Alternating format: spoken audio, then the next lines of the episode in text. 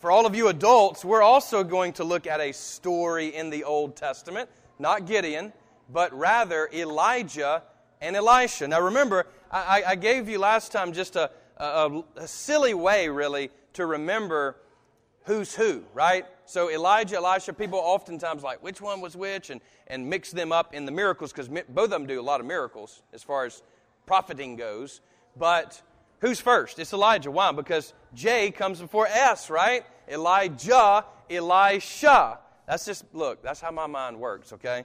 Um, all right, now, here's the deal.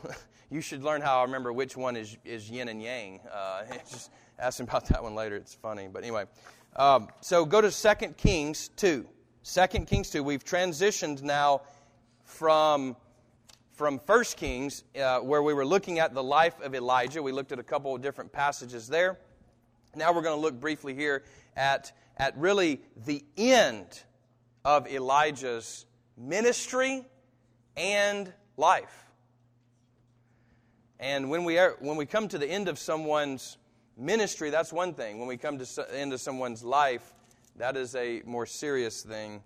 And let's look here at Second Kings. And, and I want to say this too.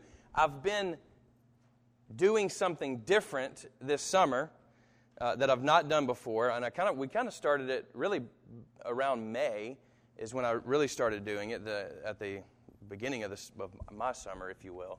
I know not proper summer, but, um, and that is, I've been preparing my sermons in community. So typically, I will prepare my sermons, you know, by myself and then share them with the community, right? Uh, I've been doing something different, and that is at my small group on Wednesdays, I've been cheating a bit, if you will. And that is, I, I've been gaining the wisdom of others for the sermon I'm going to preach you know, the next Sunday, right? So, so like this past Wednesday and the subsequent ones, I uh, brought this very passage to my small group that meets at Adtran at 11:30. That's not a commercial. It is. It absolutely is. You're welcome to come help me do my sermon for next week, if you will. Um, but I have been been uh, we've been searching out the scriptures together in in something that that we call, and it's based on uh, someone else's language here for this, but it's discipled by Jesus. So we just simply do two things with the text. We read it, and then I say to someone that's in the group, I say, Summer, pray that Jesus would speak to us from these words that we just read. And then we allow him time to speak to us, and we tell each other what we think it is that, that he's highlighting for us. And, and it's not a Bible study in the normal way. I mean, you know, I've got my friends here to attest to it. I'm not the only one teaching uh, in this way, truly. Uh, we're all hearing from God. And then after a little while, I'll shut that part of it down and then I'll say, you know, hey, uh, Megan, Jack, would you, would one of you pray that the Lord would show us now from what He has told us how we can live it out? And they'll pray, and then we'll talk about. And, and now this is where the teacher in me comes out because you know, somebody will say, well, I think I just need to love more. And then I'll, I'll have to take that and say, now hang on, we're looking for real application. Who is it that you need to love?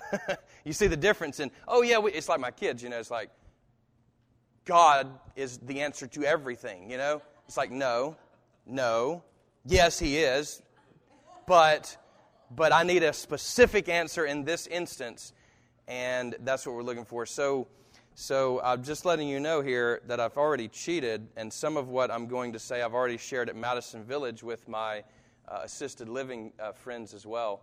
But some of it is burning on the heart today that I want to share particularly for you, and I want you to experience this text with me. So, so without scaring anybody, I'll do the prayer. Jesus, teach us from your word now as we look at 2 Kings. Now, this is 2 Kings 2. Now, when the Lord was about to take Elijah up to heaven by a whirlwind, Elijah and Elisha were on their way from Gilgal.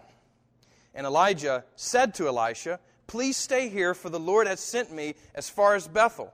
But Elisha said, As the Lord lives, and as you yourself live, I will not leave you. So they went down to Bethel. And the sons of the prophets who were in Bethel came out to Elisha and said to him, Do you know that today the Lord will take away your master from, from you, from over you? And he said, Yes, I know it. Keep quiet. Elijah said to him, Elisha, please stay here, for the Lord has sent me to Jericho. But he said, As the Lord lives, and as you yourself live, I will not leave you. So they came to Jericho. The sons of the prophets, which that just simply means there was a band of prophets at these locations. Uh, you know, there were, there were actually professional prophets in Israel and in Judah and in every nation. They had professional prophets. They, in some sense, this is a caveat, so forgive me, but in some sense, it was almost like cabinet members in our government, right? So they don't have a, you know, they don't have a particular allegiance to the, to the king other than they are to speak the word of God to him in this instance, okay? Unlike cabinet members. um, so the sons of the prophets who were at Jericho drew near to Elisha and said to him, so apparently they were being tipped off by the Holy Spirit as well, right? They said, Do you not know that today the Lord will take away your master over you, from over you? And he answered, Yes, I know it. Keep quiet. Then Elijah said to him, Here he goes a third time now. Please stay here, for the Lord has sent me to the Jordan. And he said, As the Lord lives and as you yourself live, I will not leave you. So the two of them went on. Fifty men of the sons of the prophets also went and stood at some distance. So some of that band from each of the locations have now gathered to watch this event unfold. They all have been tipped off that, that the master's leaving. Elijah, the prophet of God, the, the victor at Mount Carmel, remember, over the 450 prophets of Baal, all of that. And then Elijah, well, 50 men of the sons of the prophets also went and stood at some distance as they were both standing by the Jordan. Then Elijah, this is verse 8, took his cloak. Now, we've seen that before where he threw it on Elisha. Initially, Elisha burned the house down to follow Elijah. Those, so he rolls up the cloak, boom, strikes the water, and the water parts one side and to the other till the two of them could go over on dry ground. Verse 9 When they had crossed, Elijah said to Elisha, Ask what I shall do for you before I am taken from you. And Elisha said, Please let there be a double portion of your spirit on me. Now, that is not two times your spirit. Okay, that, this it's a bit confusing here, and it, and it still is to me, but the best way to understand it is to understand it in the sense of being the progenitor of your father's uh, inheritance, which is to say, the progenitor is the one who receives the most, is like the choice one. You know, because in the ancient world, it was if you had four, five kids like me, you don't divide up your inheritance into five, into fifths. Instead, you give the firstborn a double portion. That's, that's the whole point here the majority of it, three fourths of it, if you will, and the rest of it then is dispersed among the others. So he's not asking for two times to be the, twice the man of Elijah. That's not what he's asking. Instead, he's asking to be the prophet to replace Elijah, to be the true successor. I mean, remember, there's all these other 50 prophets, right? They, they obviously would love some of the spirit of Elijah upon them. And Elisha's request is that he be the one. And he said, but if you do not see me, I'm sorry, but he said, uh, You have asked a hard thing. Yet, if you see me as I am being taken from you, it shall be so for you. Uh, but if you do not see me, it shall not be so. And as they still went on and talked, behold, chariots of fire and horses of fire separated the two of them. And fire does separate, doesn't it? Uh, you know, we, we've seen fire before um, where the Lord was appearing to the Israelites in a pillar of fire, for instance. When, he, when Solomon prays fire at Mount Carmel, fire to separate what? Baal worshippers from true Yahweh worshippers. So now this chariot with horses of fire and it's on fire swoops down and then he is whirled up, notice, in the whirlwind that follows. And Elijah went up by a whirlwind into heaven. And Elisha saw it and cried out, My father, my father, the chariots of Israel and its horsemen. And he saw him no more. Which is to say, I actually looked that up, by the way, and I told you I was going to dig on that a little bit, uh, Summer. We were, we were interested in that, in that phrase, and it actually happens later in 2 Kings concerning Elisha. And so, what he is saying is that his father, which of course is not biological at all, but rather spiritual, his spiritual father, Elijah, is greater than all of the horses and chariots of Israel. That's what he's saying. And it's then said about Elisha, because you'll remember there's this neat story about Elisha where his servant wakes him up one morning and says, Hey, bud, we've got a problem. He's like, What's going on? Of course, he already knew because he's a prophet, right? and uh, he says, Well, we're surrounded by horses and chariots and this massive army, complete 360 surrounded, bro. And it's just us two. We don't even, you're a prophet, so I mean, you, don't even, you can't even carry a gun, you know? It's like in the military, you know, the chaplain doesn't carry a gun. Now he has a chaplain's assistant that carries a gun and you would like for that person to shoot straight, but it's like, hey, if you got a whole army out there, you're probably not in a good situation. And Elisha says, don't worry about it. He's like, don't worry about it, man. I'm worried about it. He says, well, go take another look. And he takes another peek out of the tent, and he sees horses and chariots of angels that are behind the horses and chariots physically present there. And of course, they're destroyed and they are saved Beautiful story, but that's what's being said here. And he saw him no more. Then he took hold of his own clothes. Think about this. And tore them in two pieces.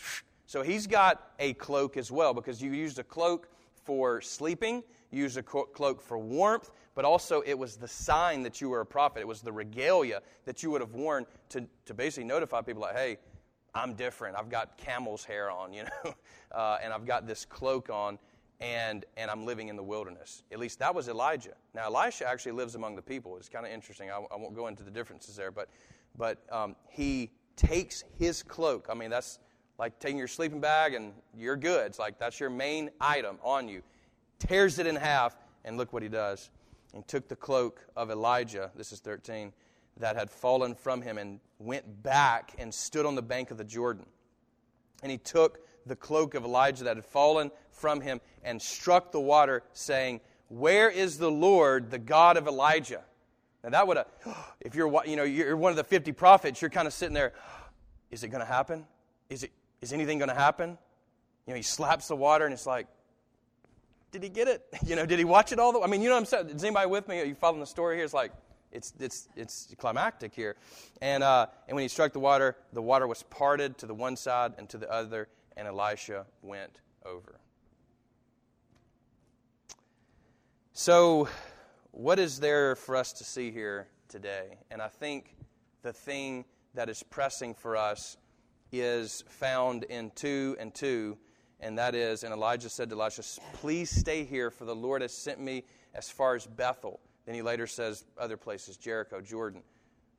But Elisha said, As Yahweh lives, and as you yourself live, I will not leave you. This is the end of Elijah's ministry and life. Like Enoch and Moses before him, nothing would be left of Elijah. There's no tombstone. There's no cloak to speak of now. It's all gone. Remember, Enoch walked with God and was not. In other words, God took him.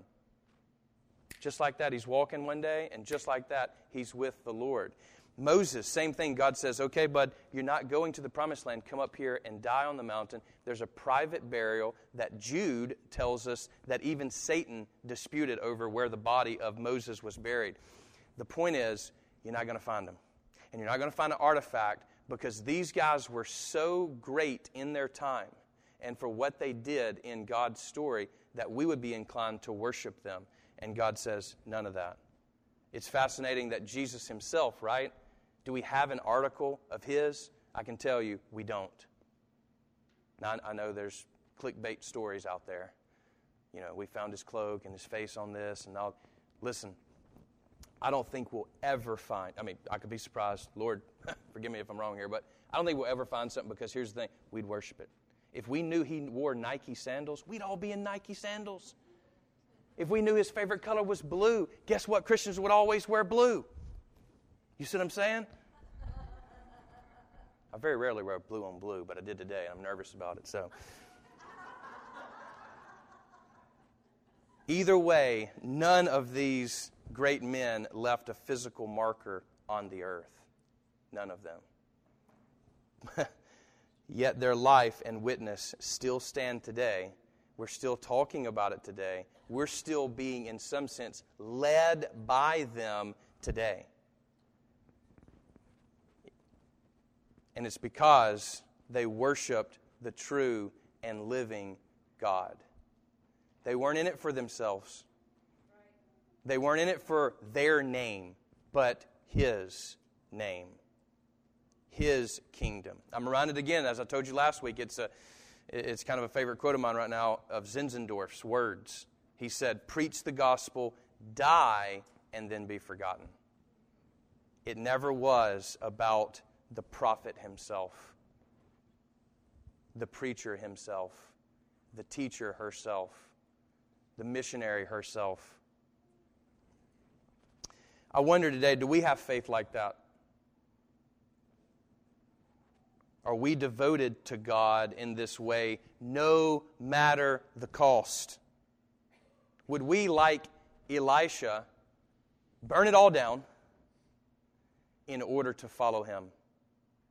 Would we, like Elisha, even though he still retained his own cloak, tear that cloak and take that of another's? I think that's the Christian call, isn't it? It is one where we decrease and God in us increases. It is a laying down of our life for our friends as He taught us to do. Where are our friends? Is the same kind of question as who is my neighbor? And that question, as we saw a few weeks back, if you remember, really is a question about who or what kind of neighbor are you going to be? What kind of friend are you going to be? You see, I think what the Lord has for us in this text today is to see the devotion that Elisha shows to Elijah. Elisha had that kind of faith. He was willing to burn it down, to tear it in two. I mean, again, you tear it a little bit like when you would mourn, you just kind of rip it open and then you sew it back up. He tears it in two, he leaves it on the ground, I'm convinced, and he takes on that of Elijah's mantle. And you know what? How is the faith passed down? It is passed down from generation to generation. One generation away from not passing on the gospel. That means that it is us that must take up the mantle of those who shared Christ with us, who shared the good news of salvation with us, the good news of forgiveness with us, of God's mercy with us. It is our responsibility now. It's not just, oh, hey, thanks a lot, see you later. Instead, it's, thanks a lot. Now I'm going to take up the same ministry that you gave to me. The same love that you shared to me, I now share to others. This is the only way to live out the gospel. It's the only way to be a Christian.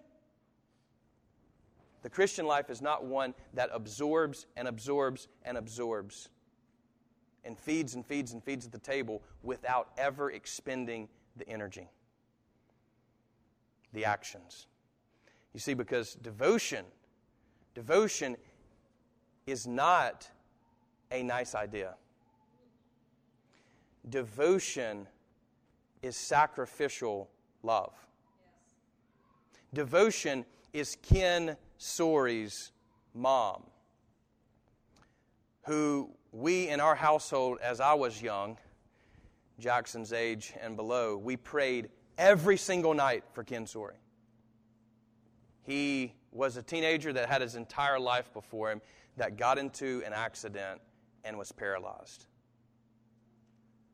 and devotion from his mother literally gave him value in life and saved his life.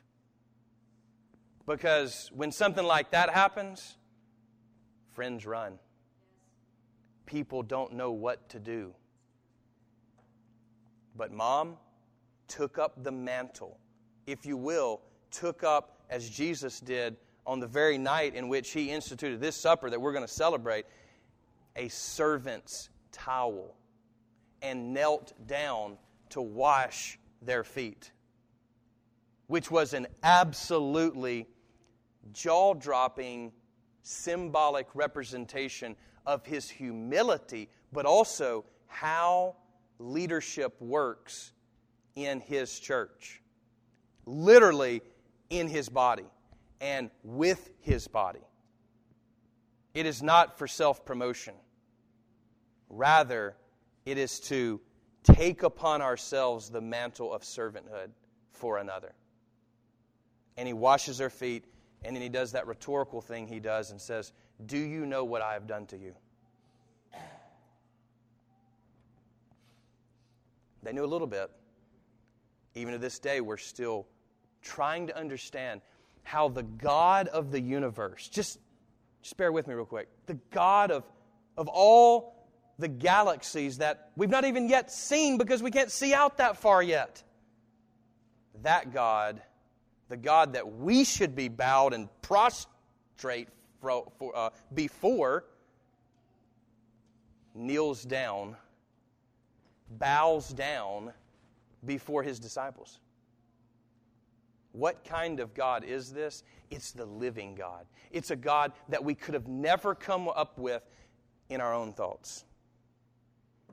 He is not like us. His ways are higher than our ways, and yet He invites us into His way. And it's going to look different.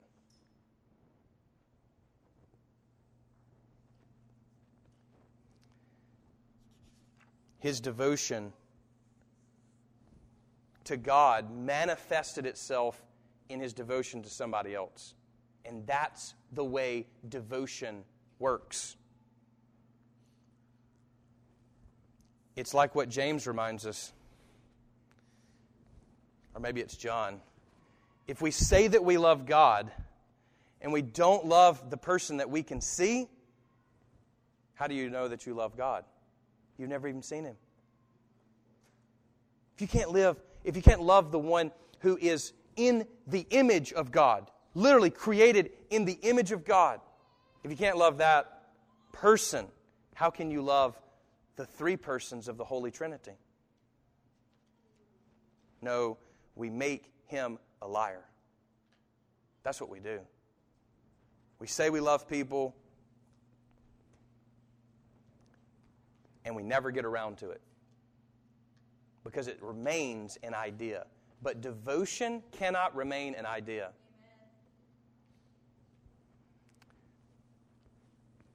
Not for Ken Sori. Good thoughts don't help. Not when he, he has to go to the bathroom, not when he has to go to a doctor's appointment. I'm thinking about you, buddy. Doesn't cut it. Someone disabled doesn't cut it. Someone blind doesn't cut it. What does? Devotion. Devotion. And that is what we as a church must have for the crippled spiritually, the blind spiritually, the deaf spiritually. There's no way they're going to be reached if we do not devote ourselves to them. And they're in your neighborhood, they're at work. Of course, marriage is another sign of devotion. I think we have an anniversary today. Woohoo! Casey and Rachel, right? How many years? 12 years. A, that's a symbolic number in the Bible, by the way. It's good. Marriage you look at somebody and you say, look, for better, for worse. for pocketbook or not, you know. um, I'm yours and you're mine. We got to figure it out. And you know, there's something beautiful in that, and there's something terrifying in that. And yet, we are devoted to one another, no matter. We got to figure it out. And you know what? The, the, of course, greatest devotion of all time is God's devotion to us. Not just our devotion to others, but God's very own devotion of Himself to us. So much so. I, I mean, just imagine, He's trying to communicate to us how much He loves us. Person after person, He sends prophet after prophet after prophet. And He says, Look, I got to finally come myself. I, I'm just going to have to show up. Well, they're not going to like that. They're going to kill you. That's okay. I've got to show up myself. And when, when the Son of God, the second person of the Holy Trinity, becomes incarnate of the Holy Spirit by the Virgin Mary, he joins himself forever with humanity. In other words, the God who is not seen becomes seen. The God who is not us becomes one of us and then ascends back to the Father to sit at the right hand of the Father, so, which is the seat of power, by the way. And there at the Father's right hand, his very own Son is now one of us. You're telling me he's not devoted to you? You're telling me you're alone? That is the lie of the enemy. No, there's somebody who's the hound of heaven, as one theologian called him and He's not going to let you go. He's devoted to you. But you know, we can, we can misplace our devotion. In other words, you know, it, it really doesn't help to be devoted just for devotion's sake or devoted to the wrong things. And that happens at times. Uh, I was reading a story a couple years ago, and it came to my mind when I was when I was preparing this. It, it was a Japanese soldier, Hiru, I think that's how you say it, Onada, and he was, they, they found him alive in the Philippines, and he finally surrendered from World War II in 1974. And it took, get this, they had dropped leaflets. They knew he was there and assumed he was probably somewhere hiding in the jungles of the Philippines. He had gotten there, what was it, 1944? and he'd been told to wage guerrilla warfare. He did it. He had a, one, one of his guys left and abandoned. Another guy, two other guys died. Yet he still remained in the jungles and the caves of the Philippines, thinking they were still at war. He had no contact with anybody to let him know that the war was over. And when they did drop leaflets and other things to let him know, and people tried to get out there and find him and yell things, he didn't believe it. And they finally called in his superior, his commanding officer, if we will, his master, and he came out in the jungle and gave him command, You are done. and he said, Okay, well, I'm done. Now that's, that's devotion. But I'm going to tell you, I, I would hate to be devoted to something like that, something that was already over, and refuse to believe it. Do you know what the Bible says? the Bible says that sin has been canceled. Like it's over. You don't have to go down that path. He can give you the power to walk straight, upright, holy lives. But we don't believe it. Part of it's we don't want to believe it. Let me tell you, you don't want the master of that lie to confront you because it is the devil. That may sound abstract to you, but it shouldn't. There's a reason why temptation comes to us the way it does, in the guerrilla like ways that it does. He's not going to jump out and scare you. Boo! Gotcha. There's things more evil than what we can see with our eyes that lurk in, our, in the caves of our heart. And our hiding and all of that doesn't help anything. You must come out to the light because guess what? He's already won. Can I get an amen from somebody on that? Like, it's one thing that World War II's over. That's great. V Day, woo, you know, all this.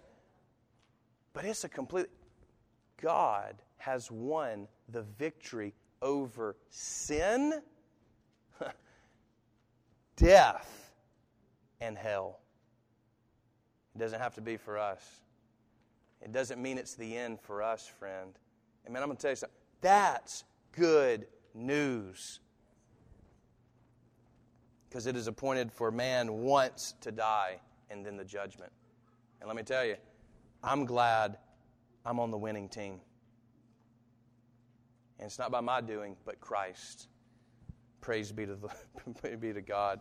You see, no one, the Bible says, can serve two masters, for either he will hate the one and love the other, or he will be devoted, notice that, to the one and despise the other. You cannot serve, Jesus says in the Sermon on the Mount, God and money. Isn't that interesting? The, the, the follow up to what Jesus is saying here in his sermon centers on money. And boy, that's something we seem to never have enough of, right? At least in my life. I could always seem to use a little more, you know? A little more for comfort's sake, or for pleasure's sake, or for whatever. And Jesus says, you know what? You need to be completely devoted to me and trust me. And maybe one of the, maybe one of the, you know, you, you use these little tests on yourself, like checking your pulse to make sure you're okay, you know. Maybe one of the biggest test places for a pulse is money. Now, don't think that the church is in need of, you know, like, I mean, of course, we could always use money just like everybody else, right? But here's the reality we're not going to beg because God is on the throne. He can do whatever He wants. If we, if we have to sell this place, we'll do it, whatever it takes. We, we didn't have a building for a long time, right? We have one now, we have some extra costs, but you know what? I'm not worried about any of that. He gave us this place. I figure He'll give us the money we need. But He wants to use you. And maybe one of the best ways to see if we really are devoted to God or devoted to ourself is how we deal with our money. Now, that's not easy for a preacher to say because everybody thinks I get to take home what's in that thing over there. I can tell you right now, that ain't true. You're like, good, because I didn't put much in there. you know. um, we'll leave it at that. I think you get the point. What do we devote ourselves to? Acts 2:42 says this.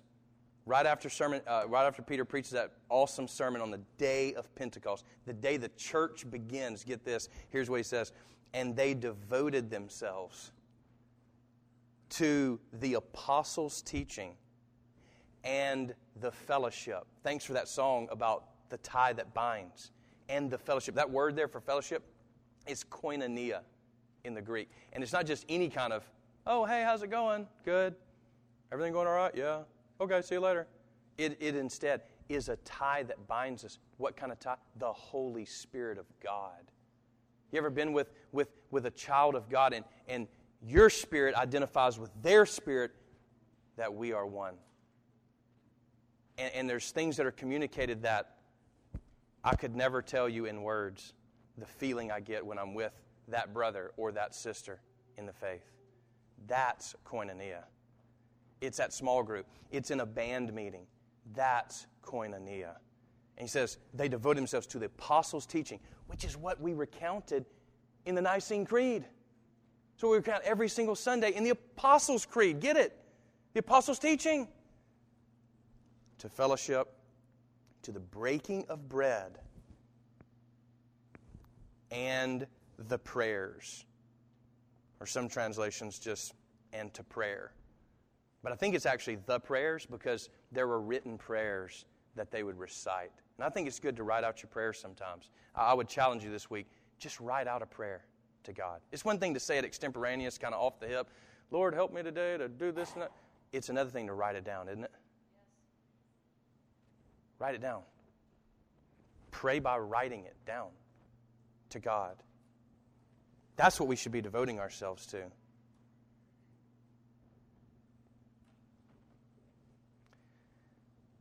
You know, when we do that, we'll draw closer to God. And man, how I want to draw closer to God. I need to. I've got kids that need to go the right path. I've got family members that need me to take up a mantle of servanthood for them and, and serve them. Neighbors, coworkers, they're there. And, and this is the way the gospel is shared. It's not shared by you going to heaven or hell. Okay, good. See you later. Just make sure you pray that sinner's prayer and you'll be good. That's a lie, friend. The only way you're good is if you're in Jesus Christ, day to day, devoting yourself to Him. That's why we call it devotions. You've been in your devotions recently. Notice the language devotion to God. And we'll draw closer and closer and closer to Him. You know, yesterday, I let the boys watch this show. Uh, that, that you know, I'm starting to question it. Jessica is going to have to have a talk with me later. That's, that's the point blank of it. She's already told me that late in the night last night because multiple times I, I, I, I was, I was doing some work late and I'd gone to uh, use the restroom. I came back around and somebody's just sitting on the couch. I'm like, what? You know, what are you doing, son? You know, he started crying. He said this, this show scared him. I was like, well, buddy. So we had this long talk. I walked him upstairs. We prayed. I laid him in the bed you know, and um, so I, I head on to bed, you know, and all that. And then next thing I know, Daddy, I'm like, oh, somebody's just standing by my bed like this, you know. It's like now I'm starting to get scared. You know what I'm saying? And and I'm like, okay, buddy, just yeah, let's. Hey, hey, you're okay, you're okay, you know. Because now I'm like tired because it's two o'clock in the morning. So I lay him down on the couch and it's like I'm I'm just right in the room, buddy. Okay, I just I'm just literally here's the living room, here's our room. Okay, you're good, promise. I go back to sleep. Next thing I know, I wake up again. Somebody standing over my bed, Daddy. and uh, of course, I jump again. I'm like, Hey, buddy. And I'm trying to be calm, you know, even though I'm not. And, uh, and I say, Okay, just, just get in the bed. Now, Frank, uh, not, not my, my Frank, I called my son Baylor Frank, okay? Let's just get that out there. It was Baylor, uh, cat's out of the bag. Don't tell him, okay? He's not in here. Um, but I'm like, just get in the bed with me, buddy. Now, as you know, or some of you may know, Blakely sleeps with us anyway. So it's Jessica, Blakely, now Baylor, which he's huge. He's a giant, you know, now. And like me now, curled up on the end, I'm like, oh, great. It's four, it's, I think it was like 3.30 or 4 o'clock in the morning. So I'm like, this is going to be a great night. I have a thing that tracks my sleep, by the way, and this morning it was like this.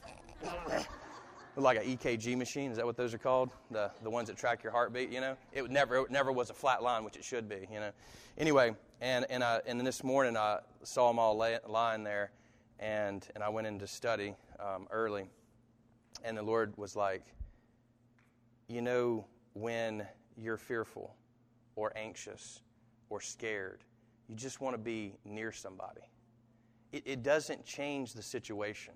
It doesn't change your thoughts it doesn't make things right, but you just want to be near someone, right? And Baylor did this subsequent thing last night where, where he had me come up there and tell him he was okay. That wasn't enough. And then he had to come downstairs to get in proximity to me, and that wasn't enough. He had to be physically touching me in the bed. And he was finally able to sleep and rest. And you know, the Lord was like, don't you want to be close to me? Don't you need to be close to me? This world's a dangerous place. Don't just take somebody's word for it, my word for it today. Seek Him, draw close to Him, and He will draw close, just like I did with my Baylor, and He will draw close to us. Do you believe that? Because I think He's devoted to us in the way that I'm devoted to my sons and my daughter, times a million. He's longing for us to crawl in the bed with Him, so to speak, and rest. Just rest. Knowing that Dad's got it okay. No matter what monster's out there, Dad can take care of it. I need my Heavenly Father like that. And I think you do too. He is devoted to you, He is never going to leave you. One of the last things Jesus says is this in John 14 to His disciples I will not leave you orphans. I will come to you. And He does it by His Holy Spirit. Holy Spirit, would you help us to walk in your ways, in the way of Jesus? Help us not be blind. Help us to have faith. Help us to devote ourselves to you every day and then turn around and devote ourselves to others. That's where eternal life is found. Never turn back, never look back. Tear the clothes in half and put on your righteousness, your new life. For the Lord God will help me, Isaiah says. Therefore shall I not be confounded. Therefore have I set my face like a flint, and I know that I shall not be ashamed. Stay where I am? Heck no, I'm getting out of my bed. And I'm going to devote myself to my Father in heaven. And I'm going to draw closer and closer and closer to Him until I receive that final rest, until we all cross the Jordan symbolically into our true home. Why don't you come and join me on this walk? In the name of the Father, the Son, and of the Holy Spirit, amen.